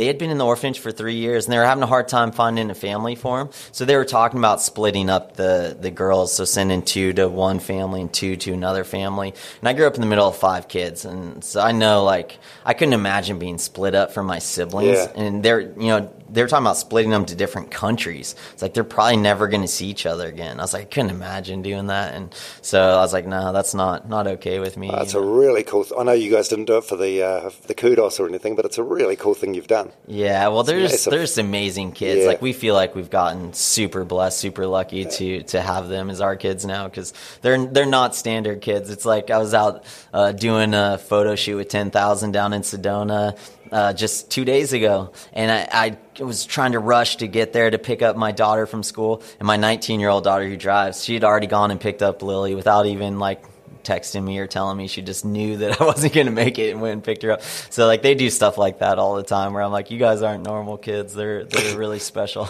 Did they have English as a second language, or was it just? They didn't know any English coming Right. over here. Never been to school before. So you can imagine it was a real challenge, especially for the older ones, you know. Our younger two now, they've forgotten Amharic, unfortunately. We were trying to have them retain that because we do go back all the time. We were just there uh, training for this race um, and visiting Ethiopia, but they, they've forgotten Amharic. But the older two, you know, they're, they still, their English is really good. One is at GCU, Grand Canyon University in college. Uh, and then our other daughter, she's going to NC State next year. They both both run.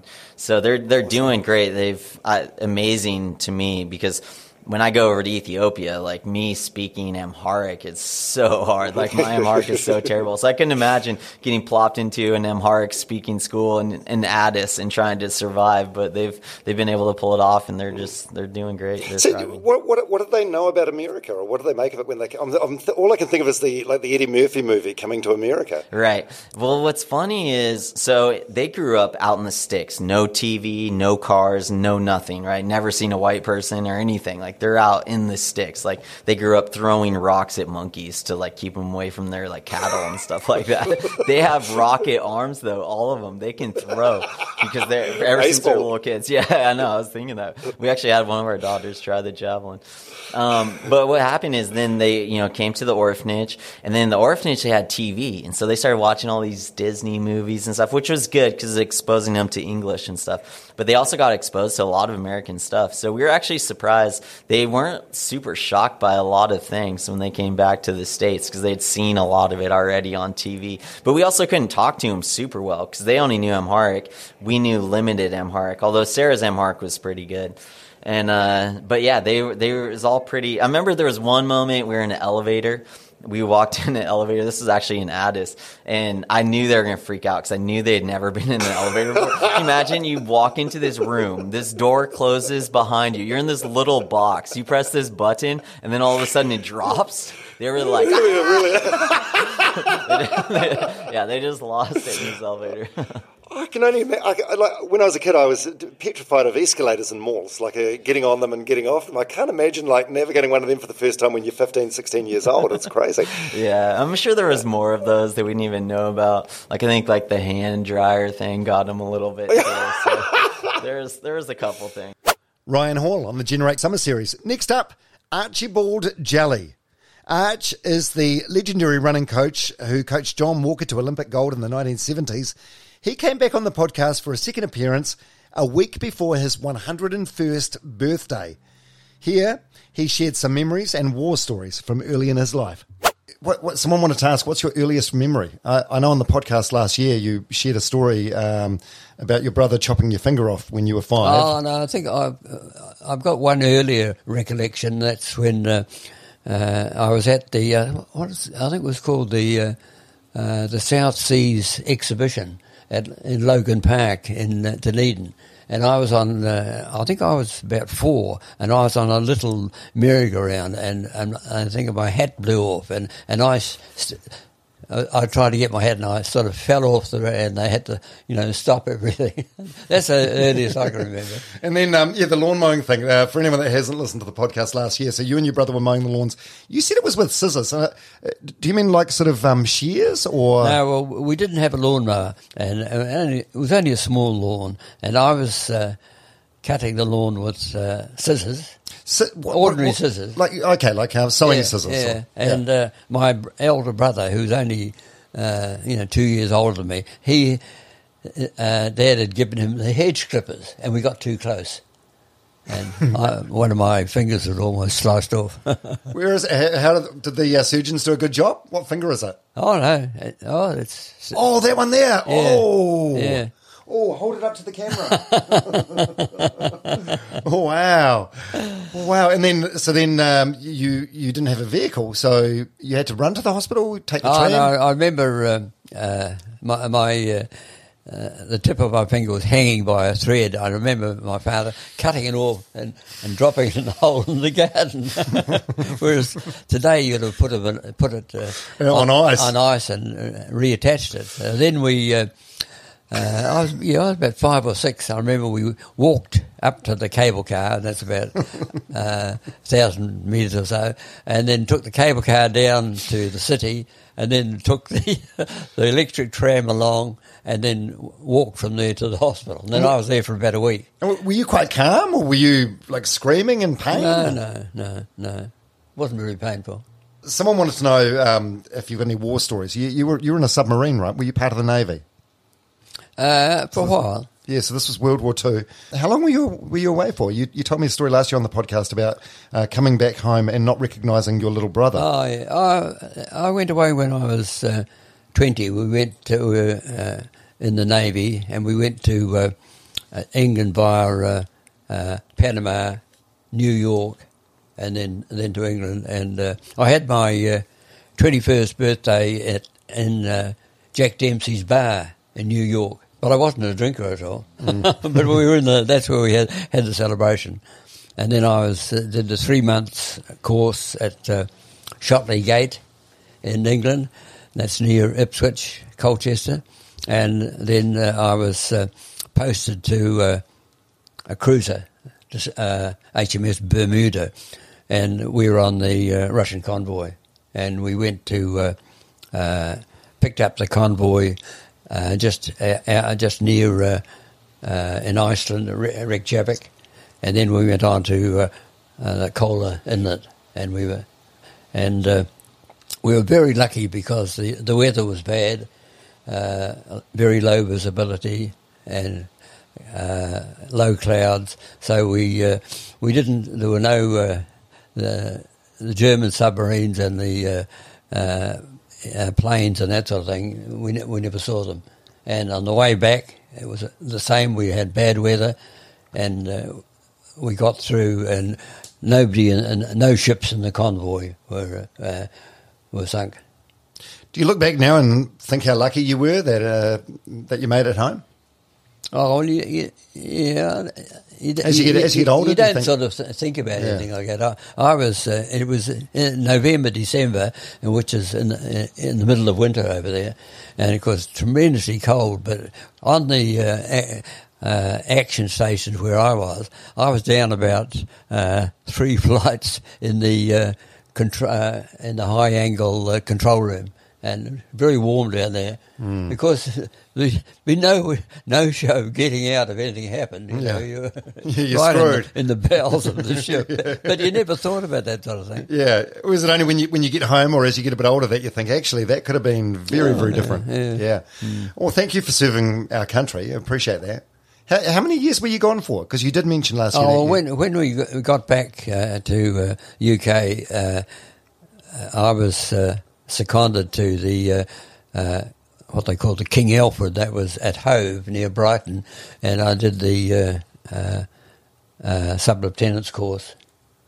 And when, when I was there, uh, at the end of the course, they uh, you had to say uh, which branch of the uh, navy uh, you'd you'd like to serve in. And not that that would make any difference, because but you, you are, they could put you where they want. Tough luck. Yeah, yeah. So for some unknown reason, I said I'd like to uh, serve in the submarine service. I don't know why. Uh, at any rate, so I, I was sent up to uh, uh, up in Northumberland, and I, I did the submarine course there, uh, which was fairly stringent. And then I was posted to uh, coastal submarines, either as a, uh, uh, torpedo or gunnery officer, or uh, my last job was I was a navigator. I suppose being a young a young man from Dunedin, like the thought of uh, you, even seeing a submarine, let alone being on one, is quite enticing. Mm. I, Yeah. I think I was going to say too. Uh, after I finished the uh, course, the sub lieutenant's course at uh, King Alfred, some of us were sent to Greenwich to do a sort of a, uh, was sort of a to learn the ways of, of the navy. You know, get, to have the right demeanour for an officer and all this sort of stuff. And uh, I suppose they they tried to make uh, gentlemen out of her. And who who was it? The uh, somebody said. Uh, I was just thinking the famous New Zealander. Oh, I I can't recall who it was, but he said uh, uh, about this course. He said, "We're not gentlemen. We're New Zealanders." One of my faves for sure, Arch Jelley. Next up, Sam Harvey. No relation. Sam made a name for himself in 2023 with an event known as Backyard Ultra. He's a fascinating guy, and here he is explaining exactly what a Backyard Ultra is. I guess the sport that I've kind of really come into my own in the last couple of years. Um, I've obviously been running ultra marathon, which is really really long format racing, but uh, so like hundreds of kilometers, and then the backyard ultra format, which I've kind of really been giving some steam recently. Uh, it's basically a last person standing format where you run a 6.7 kilometre loop, and that 6.7 kilometre loop might be set over can be set up over any terrain. It might be flat, it might be hilly, it might be grassy, it might be rugged, whatever. But basically, everybody lines up on the start line at the start of each hour, and you have 60 minutes to complete that 6.7 kilometre loop or 4.1667 miles. And yeah, if you if you finish it fast, then you then you get a bit of a rest. Maybe like if you finish it in forty minutes, then you get a twenty minute rest, and you can eat and drink and uh, do do what you need to do. Or if you do it slow and you come in in fifty nine minutes, then basically you've you've got to go out on straight straight away. You get no rest time, and so it's a bit of a balancing act. But basically, the way it works is you lap that six point seven kilometer loop hour after hour. Uh, if you take longer than the hour, then you get kicked out. Uh, if you can't start a loop, then uh, then you get kicked out, and it continues until there's at least at least two people left in the race. And as soon as that second to last person drops off, then uh, then that's the last person standing, and they have to do one one more loop uh, to to basically secure it. And they can't continue looping after that. Mm. So basically, it's the it's the winner. There's only one finisher in these races, and then there's the assist, and the assist helps the winner to get however far they may get before before they give up. Yeah, and this is where you um, tied the world record recently, like a few matter of a few weeks ago in Australia, and we're going to dive deep into that race because it's a the race itself is probably worthy of being a movie with the, the final three competitors. Yeah. there's there, like there's so many layers to it. The the thing about the slaps racing, like to me, is that it feels from an outsider's perspective, it looks tantalizingly easy. Do you know what I mean? It's, anyone can run. Anyone that's done a bit of running can run six point seven k's. Anyone who hasn't done a bit of running can run 6.7 k's in an hour. And then you think I can have I could probably just about briskly walk it. I could have a break, do it again. But then, like from my perspective, as someone that does like a, a you know ten k here, twenty k here, you get to ten hours. You're, bo- you're bored mentally. You're bored. You've also d- tired because you've done sixty seven k's at that point, and you give up. But you just fucking don't. Mm. yeah, well, I think you, I think you touched on it um, briefly before, saying like it is easy, and like this format of racing, it's easy until it's not. And it, and that's the thing. It's the until it not. I suppose that varies from person to person. Mm.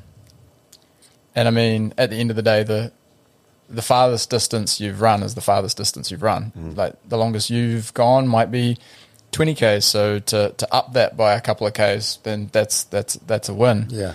Uh, is it your full capacity? Maybe not, because in your head, like that's that's your upper limit. Where I'm, I'm just kind of going to find wherever the limit actually is physically, uh, and break down all of those mental barriers. Because yeah, I've definitely like come to a point, and I'm like, oh.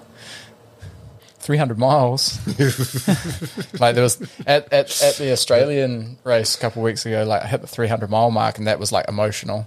I didn't expect Three hundred be. miles. That's like five hundred k's. Uh, yeah, three hundred miles, five hundred k's, and then you end up running a, a total of six hundred and seventy-seven. Yeah. So when you got to three hundred miles, um, we can work in whatever format you want here.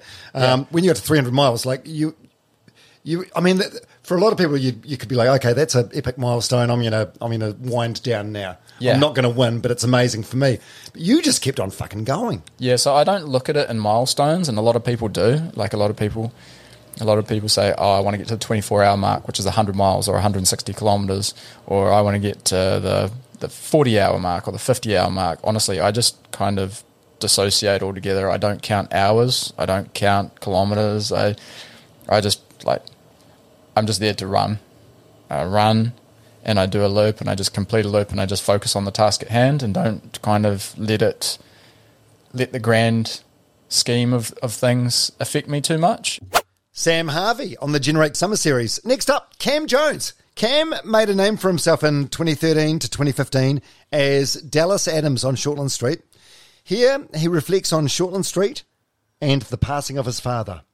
Well, let's chat about your dad for a bit because you um, you mentioned him. So your, your parents were, and probably rightfully so, I suppose, apprehensive about this career choice. Yeah, yeah. As you would. I mean, you're from Hawke's Bay. I'm Hawke's from I'm Bay. from Palmerston North, just up the road. It's the same sort of thing. Thing. You want to be an actor? What, what the Yeah, fuck are you on there's about? No, there's no career in that. And I mean, Yeah. New Zealand, let alone Hawke's Bay, you know, like New Zealand, it's not really a career path. But Yeah. fucking, let alone small towns, you know, Hawke's Bay and stuff. It's, it's not not even a, a, a thought, you know. So it was a bit wild, but um, So when you got the job on Shortland Street, they must have been like, "Oh, thank God." Okay, because Yeah, that's the, like the pinnacle of New Zealand in a yeah, way. yeah, it? yeah, yeah. I think I, th- I think so, and I think I, I, well, my mum she was always supportive. She she was happy that I was just doing what I wanted to do, but I think Dad was more obviously practical and Pragmatic, me, for sure, pragmatic for sure, yeah.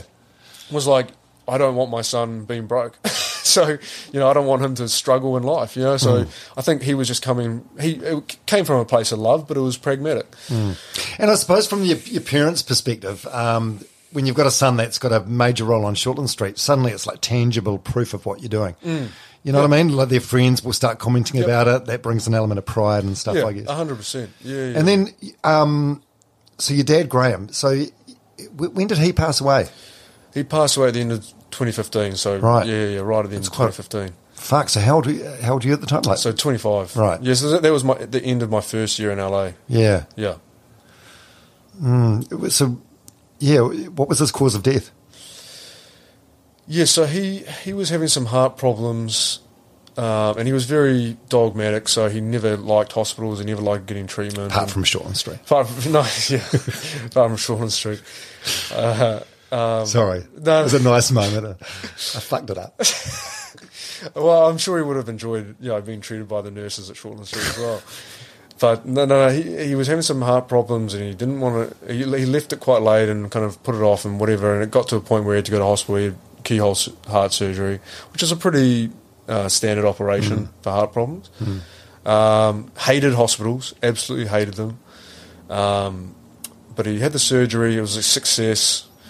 And then he was obviously in an induced coma, and they the the doctor gave him too much blood thinner, and then that blood thinner caused a brain bleed, and within and then straight away it was just like 24 hours. You know, it was just like so. Once he got the brain bleed, he he was basically a vegetable, and uh, they Mm. c- called us and was just like, look, you know, you've got we're going to keep him on life, Life, support and um, until you can all say goodbye, and then but there's no no um, fixing it, unfortunately. Um, so it was it was very sudden, and it was just really uh, tragically ironic, you know, because he he hated hospital, didn't want surgery, survived the surgery, and got through, and was came out on the other side, and then they just overdid it on the blood on the blood thinner. Were you ang- angry the- at the time? Yeah, I was. Yeah, Yeah. yeah. because Is there anything know- you can do about it, or is Well, it just like, sorry, my it's bad? just sorry. You know, they call you. We got called into this weird kind of room, and then the head surgeon or whatever he is, he he kind of says, "Look, on behalf of the hospital, sorry," and it's like.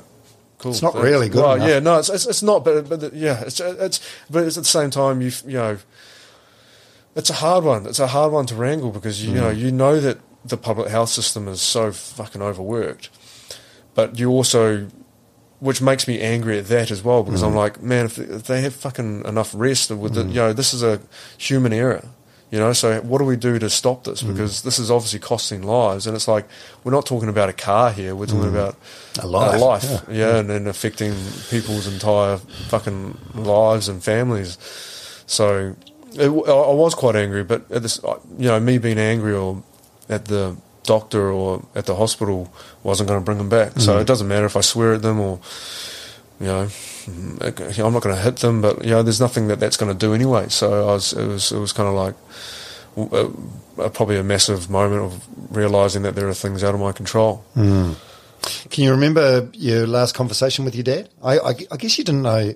I don't know, like from sit, sitting here, like you, you hope it's going to be something like poignant or profound, but I suppose not knowing he's going to pass, it was probably something mundane. Yeah, I'll, I'll never forget that conversation. Really? Yeah, I was, I was, I was driving. I was working um, as a at front of house for a nightclub in in LA, and I was driving because I remember the the exit, and I remember talking to him on the on the freeway and stuff, and and it was before he went in for the surgery, and um, he was wait he was waiting, and I, and and, I, I was really upset because I, I, I you know, I was, and I was getting worked up, and I was saying, look, I, I, I don't want, I don't want you to die. Like, you've got to come out of this. Like, I want to make sure that, you know, I, I can talk to you, and I want to make sure that, you know, you're there for my grand, for my kids, and you can be a, a, a granddad, and blah blah. And he's, he's, he was reassuring me, no, it's going to be okay, and it'll be fine. Like, I'm fine. It's everything's going to be fine. And then he, just as we're about to hang up, he he said, um, he said, oh just just remember, um, always be a leader, never be a follower. And then for the first time since I was a kid, he he said he said I love you and I'm proud of you. And I, it was weird because it was like, first of all, I hadn't heard those words come out of his mouth, and since I was you know since I was young. And it's not that I didn't know he. It's not that he didn't love me. It's Yeah. just he was he was very old school, and it was just weird. It was almost ominous that he said that because it was almost like he knew, because otherwise he wouldn't. It, it felt like he wanted to, to, to be at peace by saying that and making mm. sure that I knew that before he went, because I feel like if he knew he was going to survive, he wouldn't have said that because he would have been confident in the fact that he'd mm. be able to live to see another day and, and, and tell me that at another time. But it was just when he said that, I, I got a real sinking feeling, and I just yeah, it was better just to hear those words, and you know, it just yeah, it really. Obviously, I was fucking, I was crying in the car, and and um, those those were literally the last words he said to me.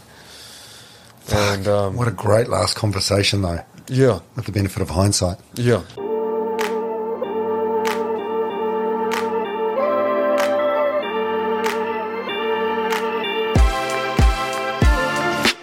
so much for listening to this episode of the Generate KiwiSaver Scheme Summer Series.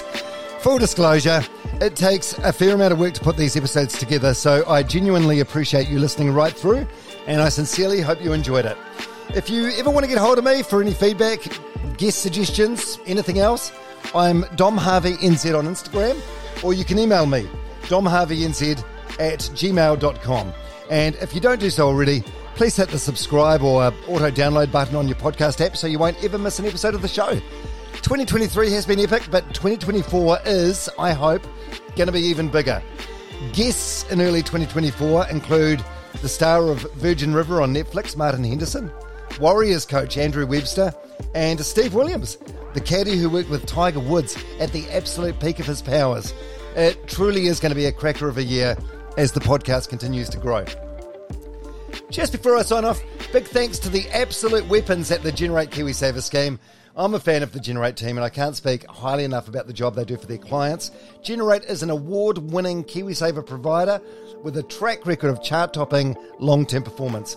If you want to make sure you're making the most of your KiwiSaver account, talk to an advisor. Head to generatekiwisaver.co.nz forward slash get advice. That's generatekiwisaver.co.nz forward slash get advice. A copy of their product disclosure statement can be found there too. The issuer of the scheme is Generate Investment Management Limited. And of course, past performance does not guarantee future returns. All right, thanks so much. And I do hope to see you next week on the Dom Harvey podcast. See you.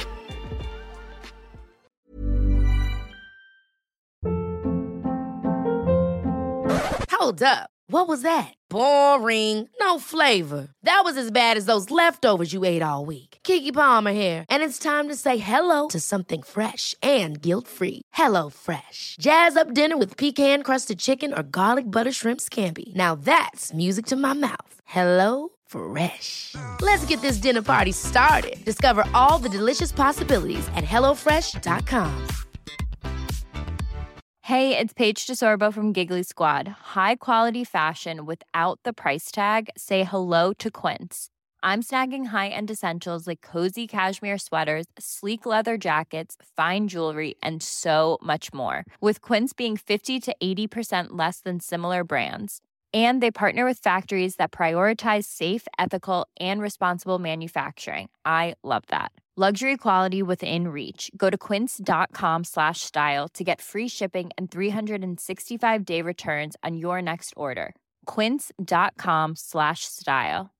Imagine the softest sheets you've ever felt. Now imagine them getting even softer over time. That's what you'll feel with Boll and Branch's organic cotton sheets. In a recent customer survey, 96% replied that Boll and Branch sheets get softer with every wash. Start getting your best night's sleep in these sheets that get softer and softer for years to come. Try their sheets with a 30-night guarantee. Plus, get 15% off your first order at bollandbranch.com. Code BUTTERY. Exclusions apply. See site for details.